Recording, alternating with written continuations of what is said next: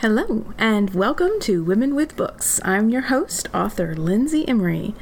I'm really pleased to bring you this interview this week with author and coach Becca Syme. Um, in the last 18 months, I've taken three courses with her through her Better Faster Academy. And like I say in the when I'm talking to her, I really wish I could remember who recommended the first class to me uh, because I would love to just go back in time and say, Thank you so much for starting me down this path. Um, Becca has so much insight into just psychology, both from readers and writers and, and everyday modern Americans. And she's taught me so much, and I knew that there would probably be some amazing wisdom that she could share with my audience here at Women with Books. She's a multi genre author, she coaches authors, she coaches all sorts of people, actually. And um, she, I think you'll agree, and I would love to hear back from you after you hear this that a lot of what she says has so much applicability to all of us. Um, this being an American holiday week, I hope you enjoy this podcast. If you are an, American celebrating Thanksgiving, I hope you enjoy this podcast on a long drive to friends or family, uh, or maybe while you're washing up after a big dinner. Just put the headphones on and and uh, focus on something else other than greasy plates. Or maybe you'll listen while you're on a long walk to walk uh, to work off some of those mashed potatoes calories. Personally, I registered my family for a turkey trot race. Um, some of us are doing the 5K, and some of us are doing the one mile fun run. So we will be doing some pre Thanksgiving dinner cardio. Hopefully that that will start our day off on a somewhat healthy note. Um, but yeah, I'll just go ahead and get back into the interview. Um, before we do that, just a reminder to leave a review for the podcast wherever you download it and to sign up for the newsletter to get all sorts of extra book and podcast content. And uh, now, happy Thanksgiving to all of you who celebrate, and to those of you that do not officially celebrate Thanksgiving. Um, have a wonderful day just celebrating with your friends and family and giving thanks for all the blessings that we've received. Um, and with that, here is Becca Syme.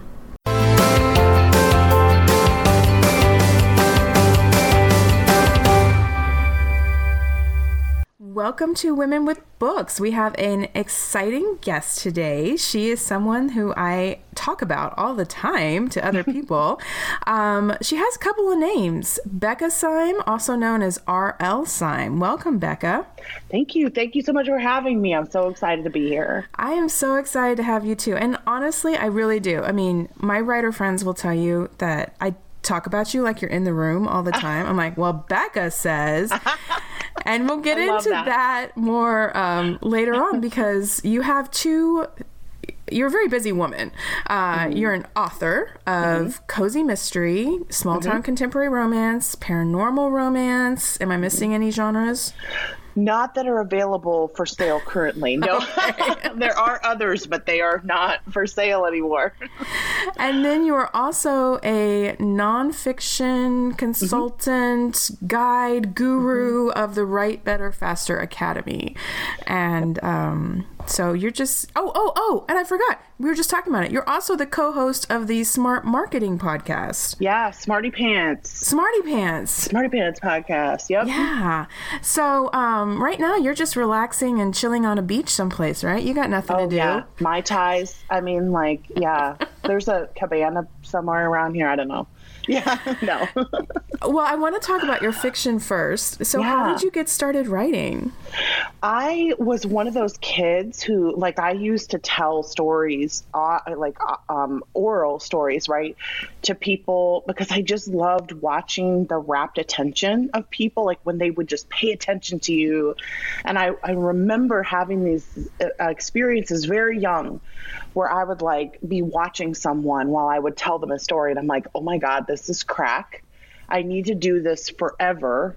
And um, on some level, I think I've always been doing that, either for, um, you know, theater. I was in theater, um, in music, in all kinds of things, like just really loving watching people just lose themselves in story and be so happy, I guess, right? Like, I feel like we make people feel things as storytellers. And so as a kid, you know, I was a reader and a storyteller. And um, eventually I just kind of started writing my own stuff. And then, you know, I did like the English major and I did, you know, an MFA and all that stuff. And I just really realized that um, I think I'll be doing this on some level forever, writing or telling stories of some kind um, forever. So I, I love it.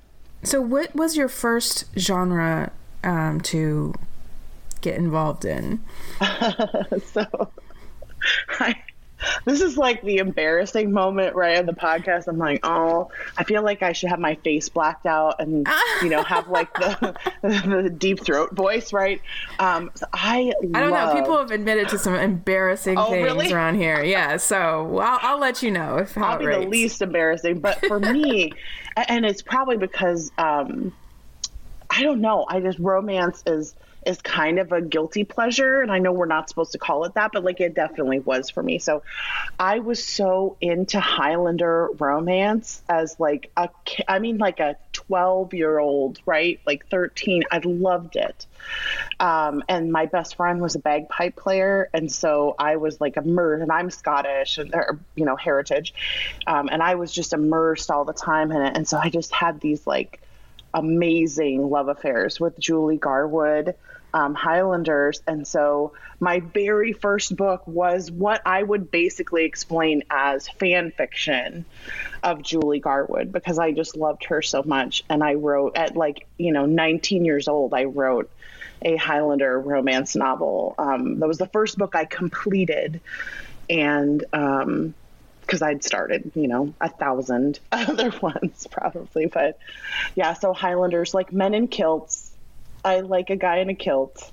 I don't think that's embarrassing at all. I know okay, a lot good. of audience members out there right now are like, yes, and oh. um, especially with the Outlander and yeah. everything now, and uh, yeah. time travel romance is such a fantasy. Well, were you writing time travel fantasy or no? Just, no, I was writing straight like up. historical. Okay. Yeah, like um, medieval historical.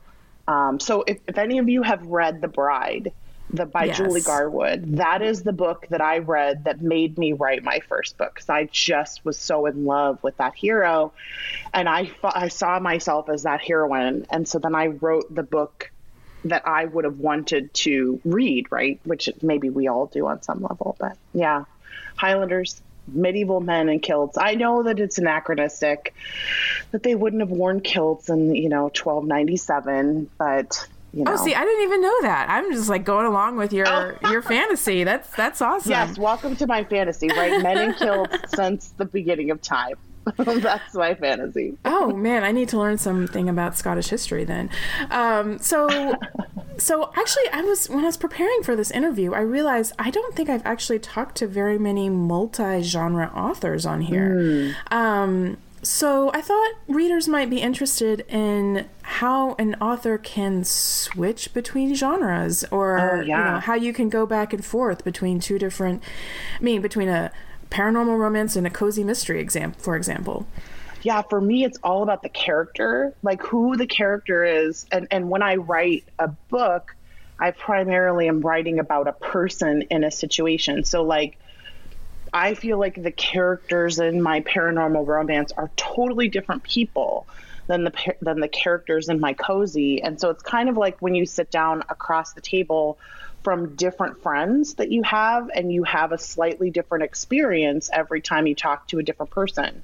So like I have friends who are super into like Buffy and you know uh, Buffy the Vampire Slayer and like Bitten and Supernatural and like we have totally different conversations and experiences and we do different things than my friends who like really love Sherlock or um, Miss Marple or things like that. And then, like, they're different people. So when I write the different genres, I really feel like it's so driven by the person that I'm writing that they're just telling a totally different story. And so it's easy for me to kind of slip into their voice because they're just a completely different person.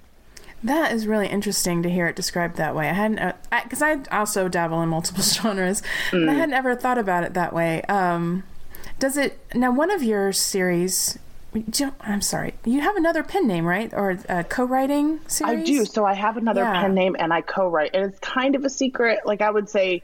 Oh, sorry. A, it's oh no no no, you're fine and, and, I'm very open because I talk about it all the time. I talk about the fact that I write paranormal, and I would say it's kind of a secret. If you super were interested, you could figure it out because I write. I've written books as a co-writer with both people, mm. but like I just am not open about it with. Um, the fans in the different genres mainly because they won't read the uh, the other books. Yeah. So. Well, and I'm always fascinated with the co-writing process too, but I can see that's what made me think about it was I can see that if you're comparing this to a dinner party conversation, then a co-writer could probably help you get into a new genre. Oh yeah. Just because you're having a different conversation all of a sudden.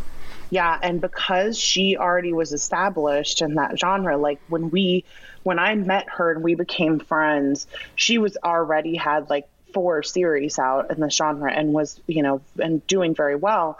And basically, I just went along for the ride. I was like, hey, I love this character that you're writing. And it's so funny this story about how we started writing.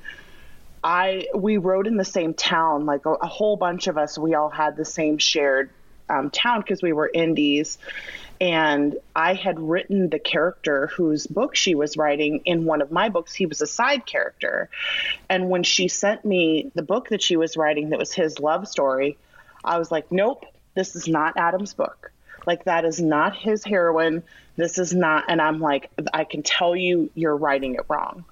And she was like, Oh, well, do you want to write it with me? And I was like, Yes. Uh-huh. so I, I totally started writing it on accident. And it was because like I had written him as the best friend of one of my um, characters in my small town romance series. And he was, he happened to be a werewolf, but of course that was a secret in the town. And so when I wrote him, he was just a human, but it was like he had a personality to me. He was a certain person. And the person he would end up with was a certain kind of person. And I was like, that this girl is not her. And so we wrote that book together. And then we've written, I think, gosh, on last count, I think we've written almost 20 books together. Wow. Um, so yeah, I love it. It's fun. I forgot. I went in and ch- I, when I was doing research for this and preparing, I went in and checked all the Becca Syme, R.L. Syme books, but I forgot. I just did forget about um, oh, any co-author yes, names. Yeah, so I forgot secret, to go right? and check it's that. Like, yeah, oh, um, kind of, but yeah, you'll know. I mean, in my voice. Like if you read, you know, the books that I write as her, you'll you'll know it's me. do you think authors' voices do change, or do you think they stay the same when they switch genres? And do you think readers can tell? I think that most people who write in different genres probably are um, don't sound the same. Like they mm. probably have a slightly different feel to them. And, and I would say in my historicals are very different from my contemporaries. But inside of my contemporary, I feel like I kind of have a similar voice because of the way I put words together. Um, but I do think that if you're writing for different genres, um, they're different audiences. Like they, they want different things. And so, even though some of my wording is similar, I would say I do have a different voice in the different genres. Yeah, I think most people probably do. I'm always fascinated by the J.K. Rowling Robert Galbraith yeah. switch because yeah. you will talk to people who will swear that they knew Mm. Or there are people that's like, I figured it out because, you know, oh, you can just tell. And I just really, really don't know how that happened. I think that it's might be revisionist thinking. I'm not sure. Yeah, but that's I, what I would what I would assume. Because there's such different audiences and yeah. such different tones, and yeah. um, like if I just picked up a Robert Galbraith I would never have thought, well, I suspect that J.K. Rowling is actually. Um, but you never know. I mean, I, it could be possible. Uh, some very astute readers who are picking up on things are on their brains are working on a different frequency that um, mine is. Perhaps someone more analytical. Yes, um, right. that I just am going along with the flow, and someone else is going, well, this author uses this word, you know, this many times per page. And um, I don't know. But um, I like to think that we, us authors, are a little bit more magical, that we can pull off a little bit more. Uh, fantasy or uh, misdirection. I think so. I think so, especially if you do if you're aware of what your voice sounds like, you know, I feel like it would be, I, I don't know. Yeah. yeah.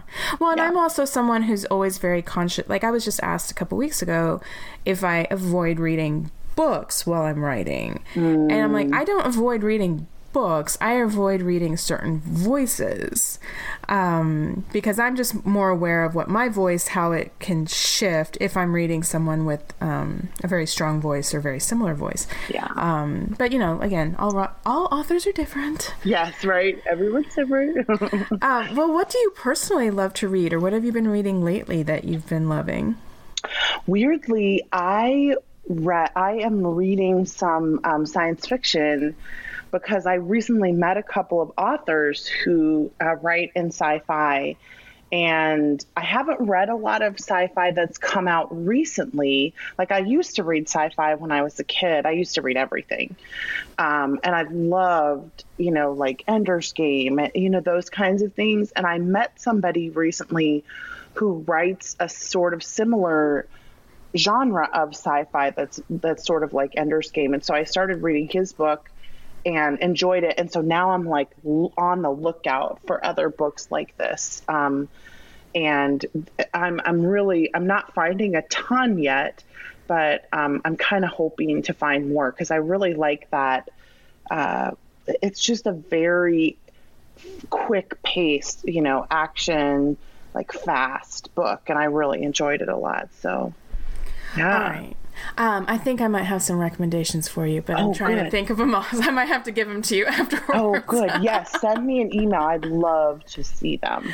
Yeah. Um, I and it's not necessarily for me. I know someone else who really likes sci-fi and really gets into it, so um, I think they might have that for you. Oh, but sweet. Uh, I will look that up. And that's the only reason why I'm not like spouting them off right now. I'm sure my yeah. audience is like, um, you always share those. And I'm like, I can't right now because they're not necessarily mine. But um, what have you been recommending a lot lately to other people? For fiction? Yeah, fiction or nonfiction. Um, so non, I, am really into nonfiction this year, and I've been reading a ton of nonfiction. And so I, my favorite book right now that I'm recommending to literally everyone. I mean, in the tra- in the airport and like on the plane, like I'm just stopping everyone and being like, you have to read "The Obstacle Is the Way" by Ryan Holiday you absolutely you just have to read it. It's like um, it is it's mind blowing but it, not in a way that's like oh this is not accomplishable. Because i feel like a lot of books um, nonfiction books and we talk about this right in the Write, better faster classes are like oh well it's applicable to some people but it's not applicable to me because it's it's a system mm. right? And so systems are not consistently apply applicable to everyone, but this is really like a way of thinking about life. And I feel like I have yet to meet a person who wouldn't benefit from this, and so I'm ju- I'm obsessed with this book, The Obstacle. Okay. I think I've read it six times in the last six weeks. Oh wow! Yeah, I'm that obsessed. is huge. I'm obsessed. Now I'm I'm in the middle of um, another Ryan Holiday book you recommended to me, the perennial, oh yeah, perennial, perennial seller. seller. Did that come before yeah. or after the obstacle? So the Perennial Seller is his most recent book. Okay. Um, Obstacle is the Way is the one he kind of got famous for. Okay. Uh, um, a while ago. He so he used to be he used to work for American Apparel. Um, he worked with like um, Robert Greene, I think, and Tim McGraw and some people. But um, so he was. Uh, I'm trying to remember. I mean, 24, 25 or something when he first wrote this book. So it's a, and he is a brilliant, brilliant guy. And um, so he, he wrote The Perennial Seller much later in life, kind of after he got married and, you know, settled down a little bit. But The Obstacle is the Way became really famous with athletes. Like it kind of has a cult following in the NFL. Hmm. And when I heard about it at first and I read the beginning of it and I'm like, and I heard how old this guy was and I'm like, wrote him off immediately, right? I'm like, nope, this is going to be ridiculous. And oh my goodness, I wish I had read it when it came out and I heard about it because it is amazing. wow. Um, it's, it's, to- it's changed my life. Like it's one of those books that I feel like could be a seminal sort of sea change book for people. So I love it. I love it. Okay, well, actually, this is a good starting point for the next part of our conversation because, hmm. y'all, if Becca Syme is telling you about this nonfiction book that changed her life, you need to listen because, Yeah. as I said at the beginning, she is also the founder. I, I call you a guru. I don't know. What's your oh. official title for Better Faster Academy? Um, CEO and thought leader? Or CEO thought, leader. yeah, I call, I call myself coach, like head coach, right? Because I Okay. have an athletics background, but head coach at the Better Faster Academy. Um, I'm okay with any of those titles. well, tell us a little bit about Better Faster Academy. Yeah, so it comes out of my experience working with um, organizational and industrial psychology. And it basically, um, the background that I have with uh, Gallup StrengthsFinder is all about how to have the best success that you can have. So um, I, I used to be what I would call a, a success coach and um, started fiction writing because that's what you do apparently. Um, and You I have some free it. time on your hands. I know I had some free time. I was like, well, well, I might as well fiction write. And um, and then it really got connected with a lot of writers and realized that there were a lot of people out there who hadn't really had the benefit of some of the corporate stuff that happens in, in like development, right? Um, and so I started just kind of coaching people because I had this background, and then it just ballooned. I mean, it took off, and it's been great.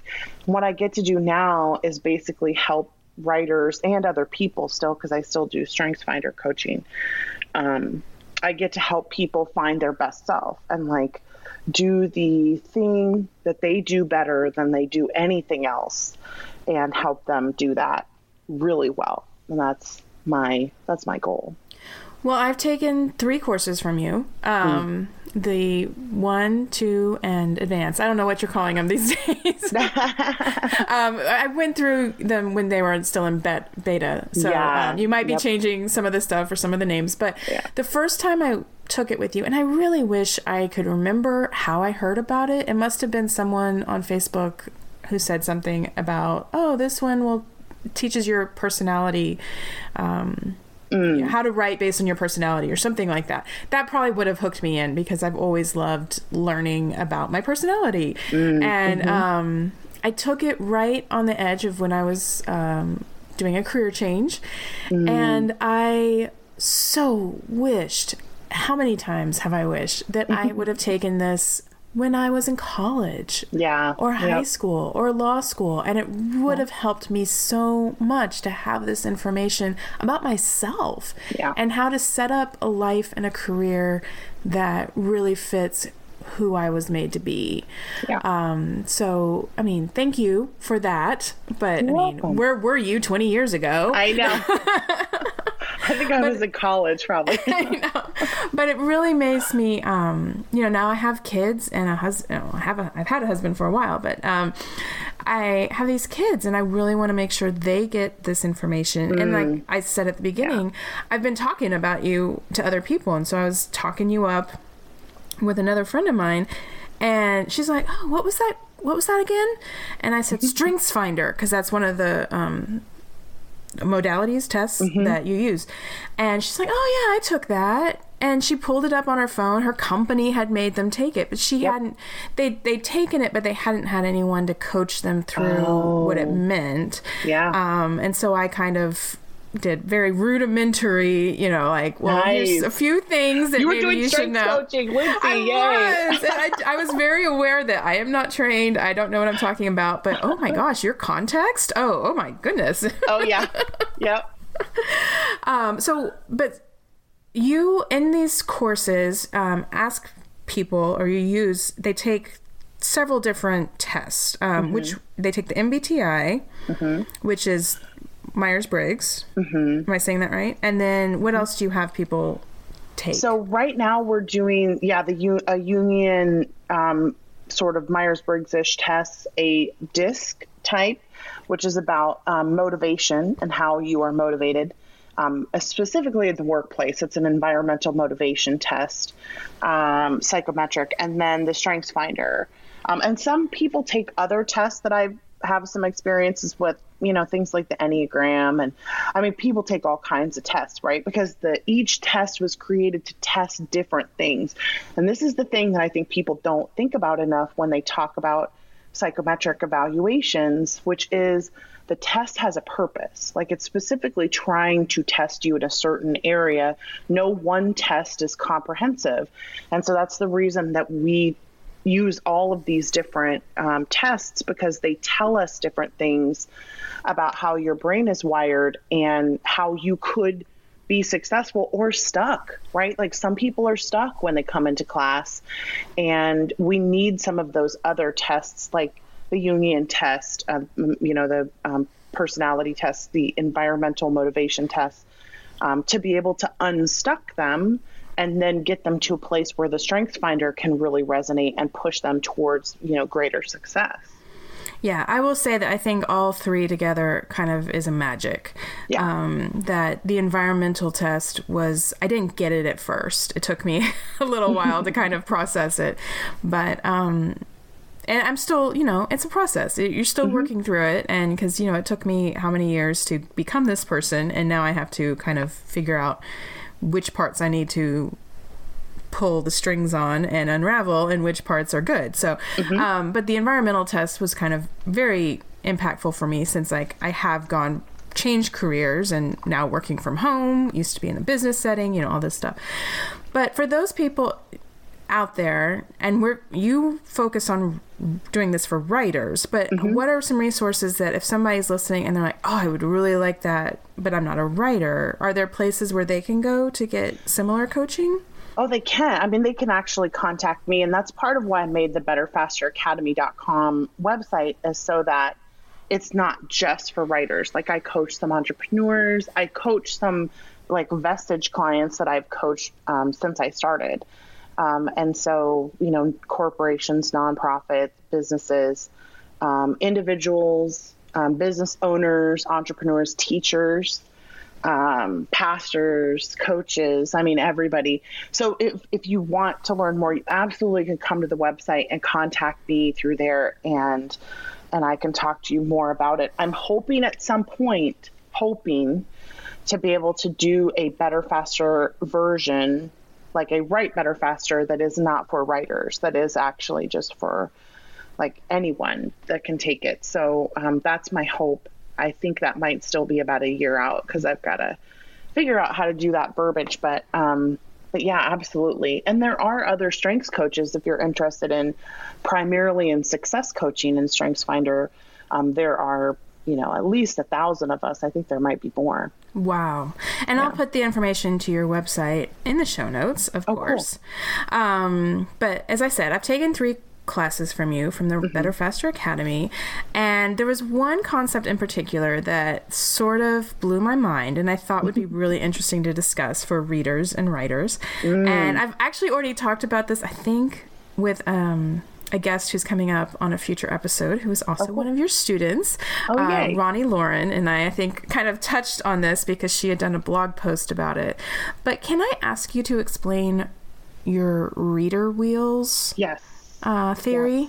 Yes. yes. So basically, it comes out of the way that um, how we are all different. So if you if you think of you know something like the Myers Briggs, where there's four different you know um, scales that they grade you on. So there's 16 different types that you could be.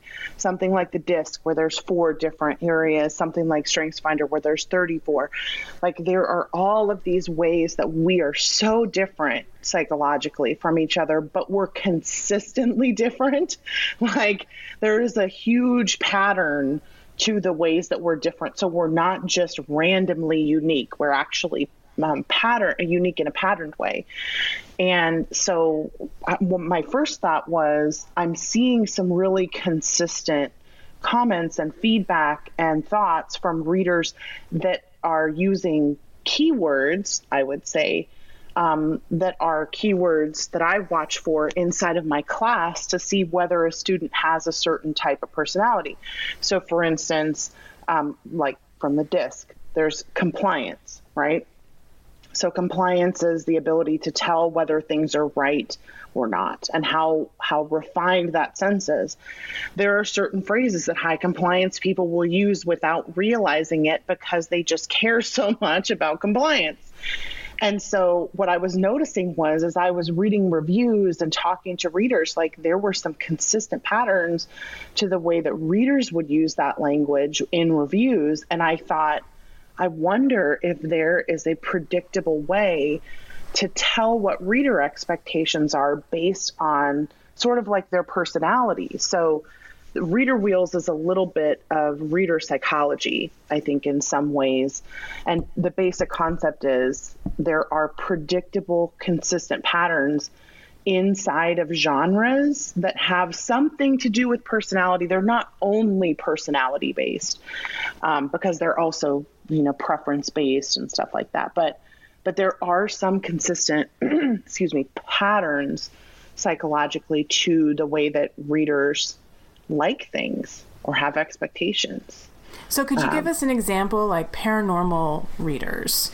Yes. They would all like the same things in their books or they're so, all drawn to the same things? So the reason that paranormal exists is as a as a category is not because some random person 100 years ago said, "Hey, we should have paranormal romance." It's because publishers noticed and marketers really were probably the ones who noticed that certain readers would have certain expectations in common, and those expectations became the genres. They didn't just get named, you know what I mean? Like, they didn't just get randomly assigned categories.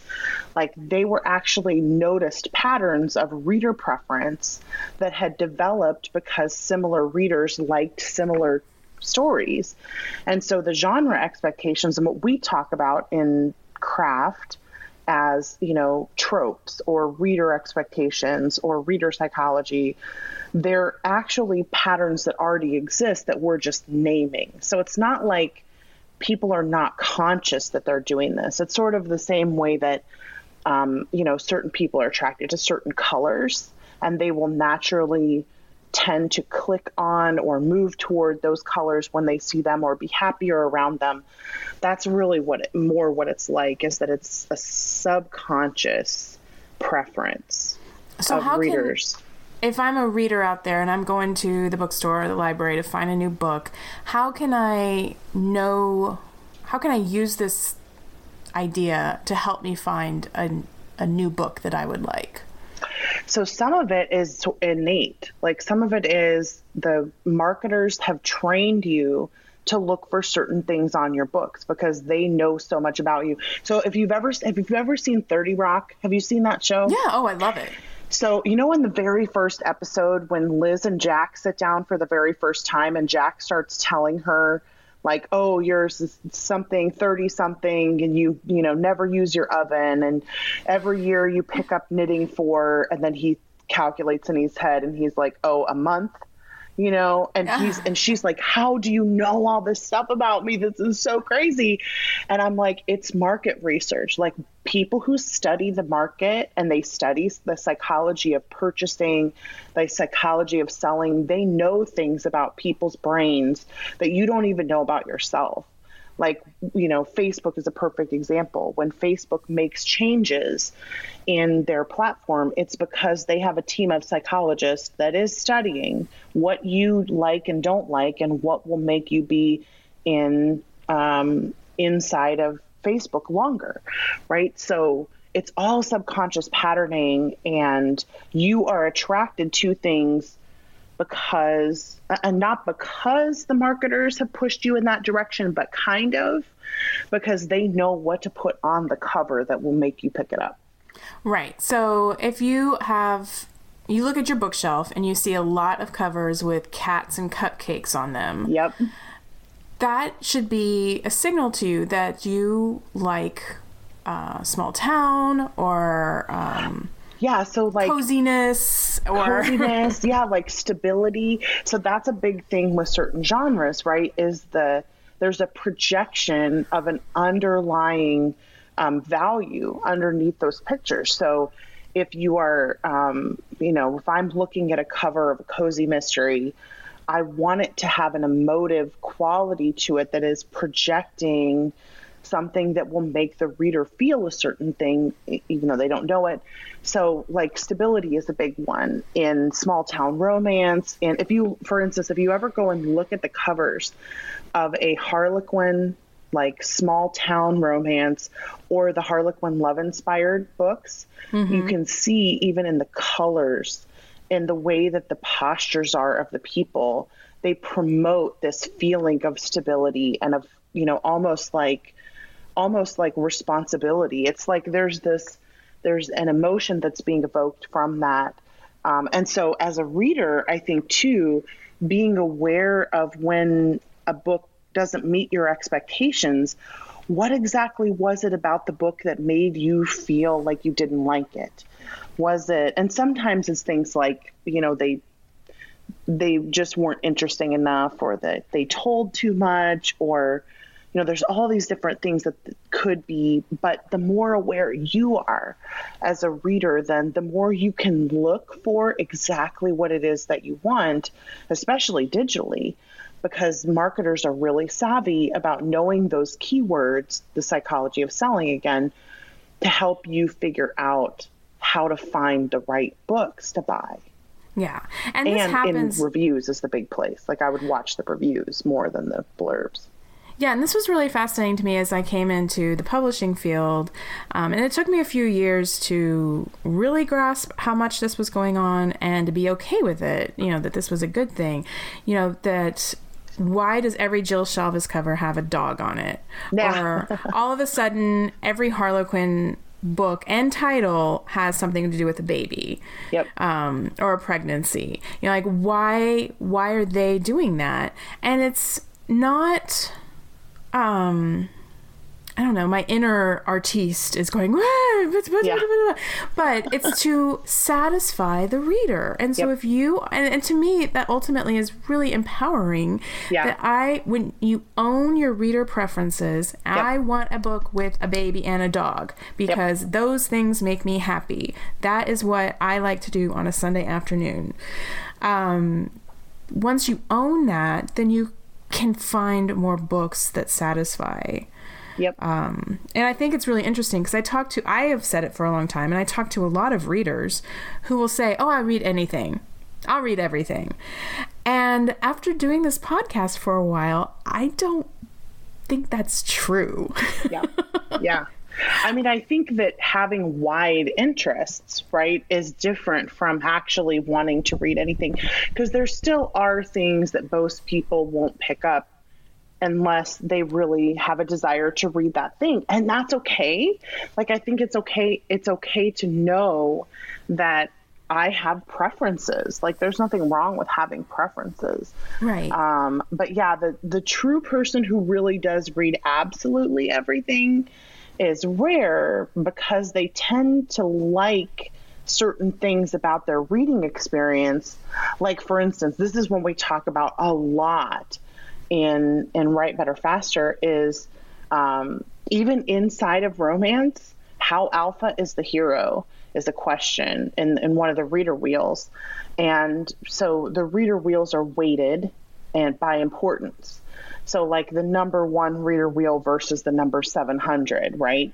And in certain subgenres of romance, how alpha is the hero is not a question that those readers care about. Like in some genres, it's number two or three. It's super important. But in some subgenres, it's just not important. And then similarly, in some non romance genres, one of the main reader questions is Is the main character male? and there's this feeling like somehow well they but they should be reading X. And I'm like, well, yeah, you can say that all day. We would love it if everyone read everything. But in order for that to change, something about their internal psychology has to change. It's not like you can force someone to enjoy something that they don't enjoy. You can't. You can teach them, absolutely.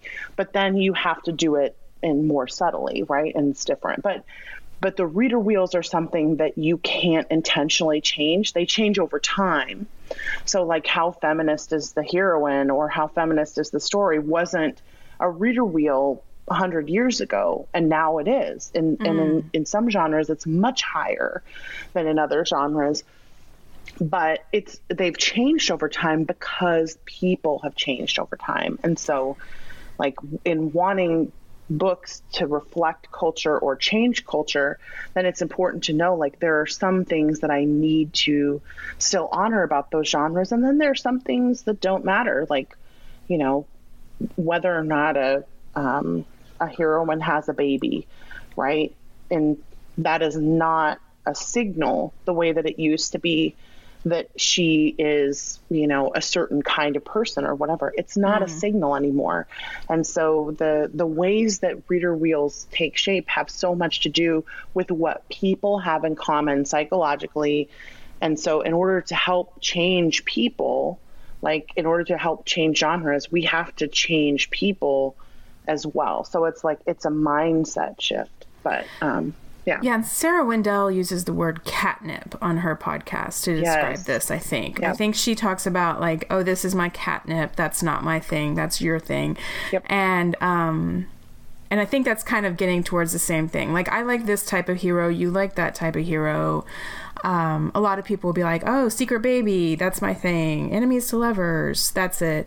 And and so this has just all been really fascinating to me since I've learned it in your class and trying to really work through what I like to read and what I should be writing as well. Mm-hmm. I mean, mm-hmm. that's like the flip side of it. If you're a writer, mm-hmm. um, what what you, does my audience have in common? What does my audience have in common, and how does that mesh with my personal catnip, if yeah. you will? Um, yep. Do you think more authors should be clearer about what's in their books, though? I don't know. I mean, so some authors write super intuitively and they just do this without thinking about it, right? Because they're essentially and and I talk to authors like this all the time. They've been reading paranormal since they were 14 and they love paranormal romance and they breathe it, right? They don't need to know what the reader wheels are for paranormal romance because they just are they are a fan and so they're writing books to please themselves and then they're going to be you know more likely to please that genre. Where it becomes more important i think is when you're making a decision to write in a genre that you don't read in and then assuming that everyone's expectations are the same in every genre. So I see this a lot in people who'll be like, oh, these books are so crappy. I could write a better book than this at a heartbeat, and I'm just going to go and make a million dollars in this genre. And then they don't, and they don't know why. And I'm like, well, it's because you didn't meet the reader wheels. Like, you're not meeting reader expectations, you're meeting your own, but you don't have anything in common with those readers. I mean, not life in common, but psychologically in common because especially in romance, the whole point of reading romance is that you have a fantasy, a particular fantasy that you are reading about. And so if I don't meet that expectation, then you're not going to read, you're not going to like my book. Do you think that? So I, I, mentioned her earlier, and I'm not sure exactly when her podcast is going to come out, but Roni Loren wrote a blog post where she was like, "If you like these things, you'll like my books." Mm-hmm. And she was like, I don't know, gave eight things or something, and I can put that link in the show notes. But do you think more re- authors should kind of spell that out for their readers or for people? I think it'd be great if they could access it. Like not yeah. everybody can access their what their consistent pattern is. And part of with Roni is like she's not only self-aware, but she's also has found she like she's been writing for a long time. So she's found her spot. And she's got a really good sense for what is what expectations she can and can't meet for people because of what she likes about her stories, right? So when you have someone like that who's really aware and also has been writing for a long time, then yeah, the more clear you can be, the better. But but some writers are young in their experience, or um, you know they've been genre jumping like I did, and so they may not be aware yet of what their consistent promise is but yeah, that's something that I think would be great to know about yourself because. Um, but the cool thing is, if you write consistently, readers will be able to tell you because mm. they'll be like, "Oh, I cannot get enough of." you know, like George R. R. Martin, right? Like I could tell you what his promises are. Almost anybody who reads his books could because they're so consistent. And so he doesn't need to tell me that. He just needs to be himself. But I can tell you as a write reader, is what he needs to do. He needs to write. Please, George, for the love of God, just write. Stop farting around and just write. I don't know. I'm sorry. You said it and it triggered me. I know, me too. like, so, we're not talking about him right now. come on, writers. Get focused, writers. I mean, and, and, but that's the great thing is if you have fans, your fans can tell you what they love about your books because there is a there's a psychological thing either it's a preference or an urge or some personality that's drawing them to like your stuff and they can tell you what they like about you and they put it in your reviews and then you watch your reviews and see of what are they highlighting all the time and that's probably what your brand promises mm. That is scary. Don't read your reviews. No, I'm just kidding.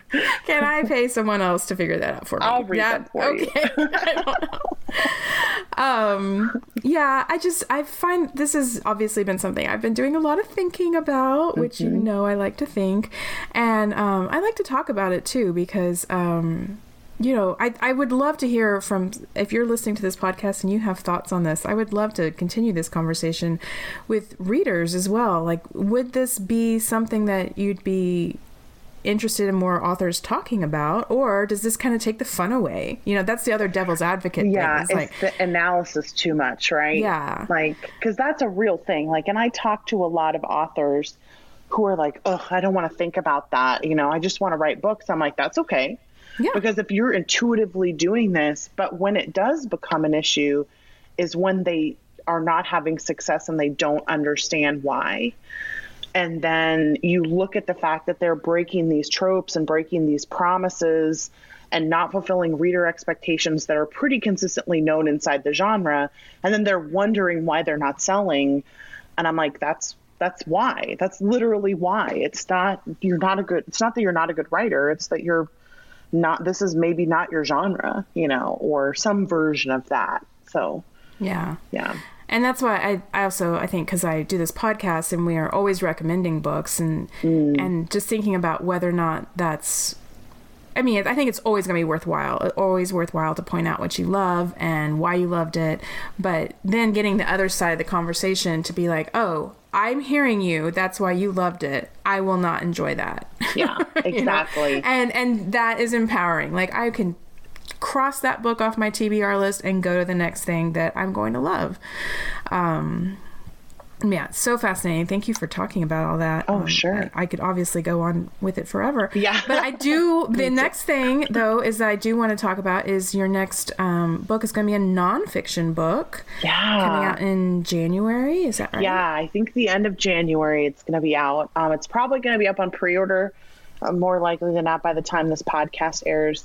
Although this is the official first time I'm talking about it in public. Do, do, do, do. do, do, do, do. But it, it will also be, um, I'm talking about it in a podcast next week that I think is airing live. And so Ah, on. Halloween. And so they will be, um, they will be announcing it first, but That's this is the official first time that I'm talking about it. I still feel important. yes, you are Um, so important. This What's is it called? And.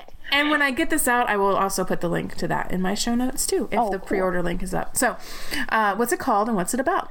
So it is called, it is called Dear Writer, You Need to Quit.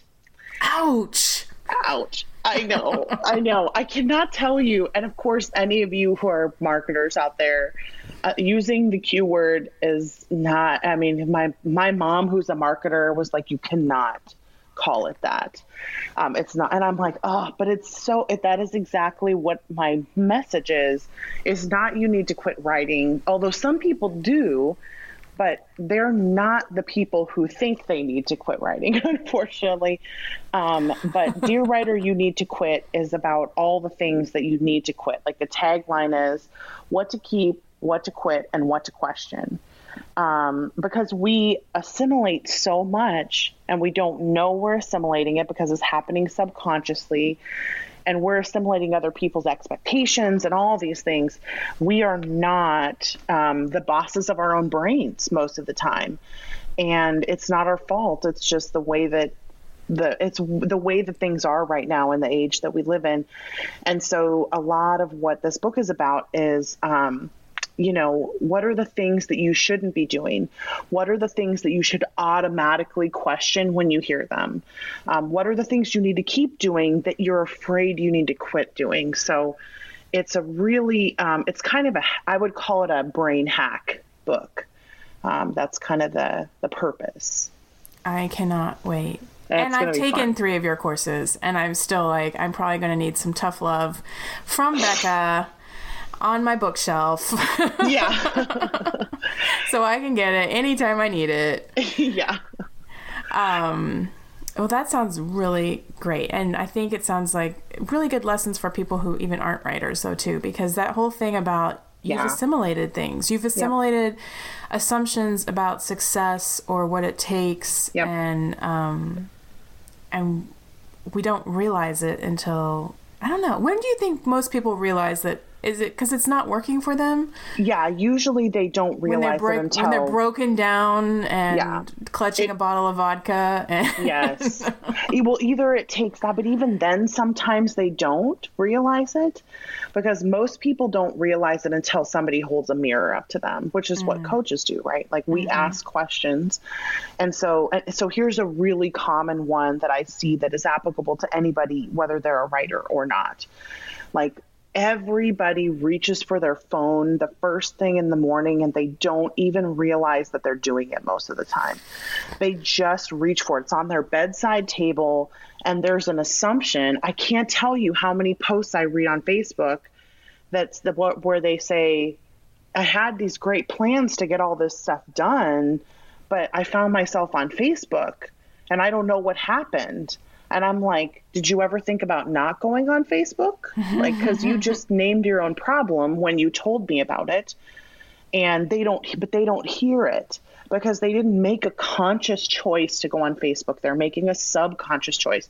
They're reaching for their phone the first thing in the morning because it is a subconscious urge that they're not aware that they're feeling and they didn't make a conscious choice to do it. So they aren't aware that they can choose not to and that is the primary thing that that we all do that most of us don't realize is that where we get derailed is when we accept the assumption that we should be going on Facebook at all or that we should be picking up our phone in the morning that that is a good thing for us to do. And what I always say in my workshops is Facebook is not your friend. Twitter is not your friend. Instagram is not your friend. Email is not your friend.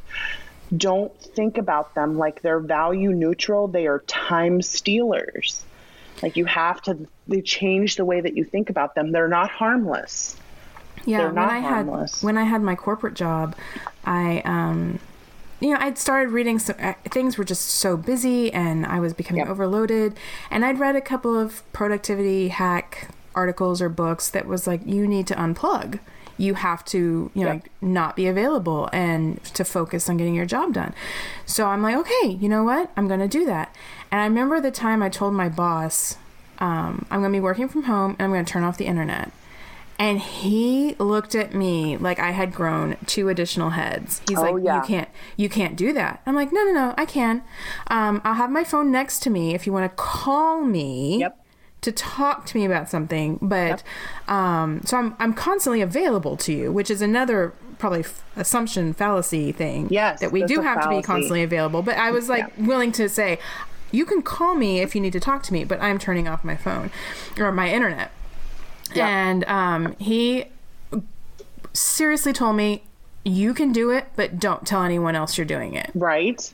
Yeah. I mean, and I was like, "But I have these articles. These these are professional people that are telling me I should do it this way." Yeah. And it even got to the point where I could um, I coded my email to people I could wait on and people I couldn't wait on. Yeah. Because there were some people in my office that if I got an email from them and I did not respond within, you know, a certain amount of time, there would be, you know, a huge blow up. But, you know, most people could they like to think that I would be getting back to them right away, like that's their assumptions. But then mm-hmm. they it turns out they really are okay with an hour or two. Yeah. yeah. But yeah, there's so many of those assumptions and fallacies that I think we all have these days. I've had people get mad at me when they couldn't reach me. Yep. Um, and I'm like, well, I'm here. I just won't be answering that email until you know my email time. And Yep. um, I'm not I'm not perfect at it, as you know. I need to get better, but I I do think these are powerful, powerful examinations for everyone to look at, not just writers. Yeah. Um, but thank you for bringing this information and this coaching to the world and Yeah. for people who need to hear it. And I hope more people find their way to you or to coaches like you who can help you discover what they need to be doing and how they need to be doing it. Yes, I that is my favorite thing. I was telling somebody last night, I was talking to another coach and we were kind of both saying like I can't believe that people pay us to do this because it is so fun for me. Like I just love it. It is I get exhilarated every time I talk to somebody and I hear that moment in their voice when they're like, "Oh my gosh, this is going to change my life. I never thought about that before that way." And I'm like, "Right? Right?" Because I've been there. Like I've mm-hmm. been in that place where I also needed a mirror and I and I got it at the right time from the right person. And and I love being able to hold that mirror up for other people so they can look at themselves and see like oh right I can't change all the things. I can't you know um, reach for my phone and expect to still be productive all day. I can't do these things. Like okay now I'm in control. And because that's what I want to produce. And I say this a lot about my business. Like I don't want to be someone's like long term crutch.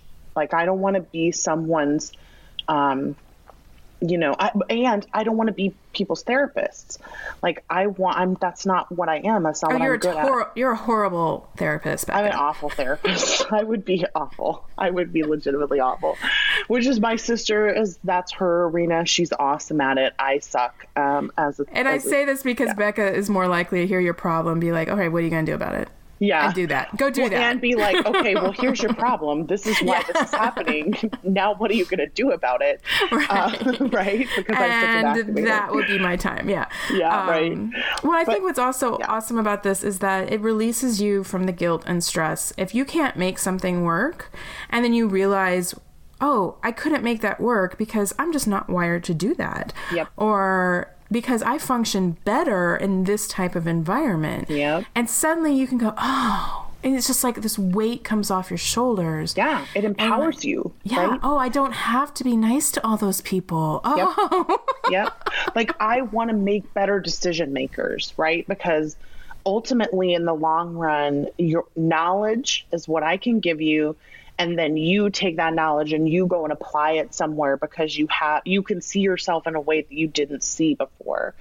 And then I want you to go and make better choices in your life and and then tell me about them because I want to hear about them, but like the primary thing is I want you to go away feeling like you have the power to be successful by yourself, like on your own. And that's my that's my goal. Better Well, if- decision makers.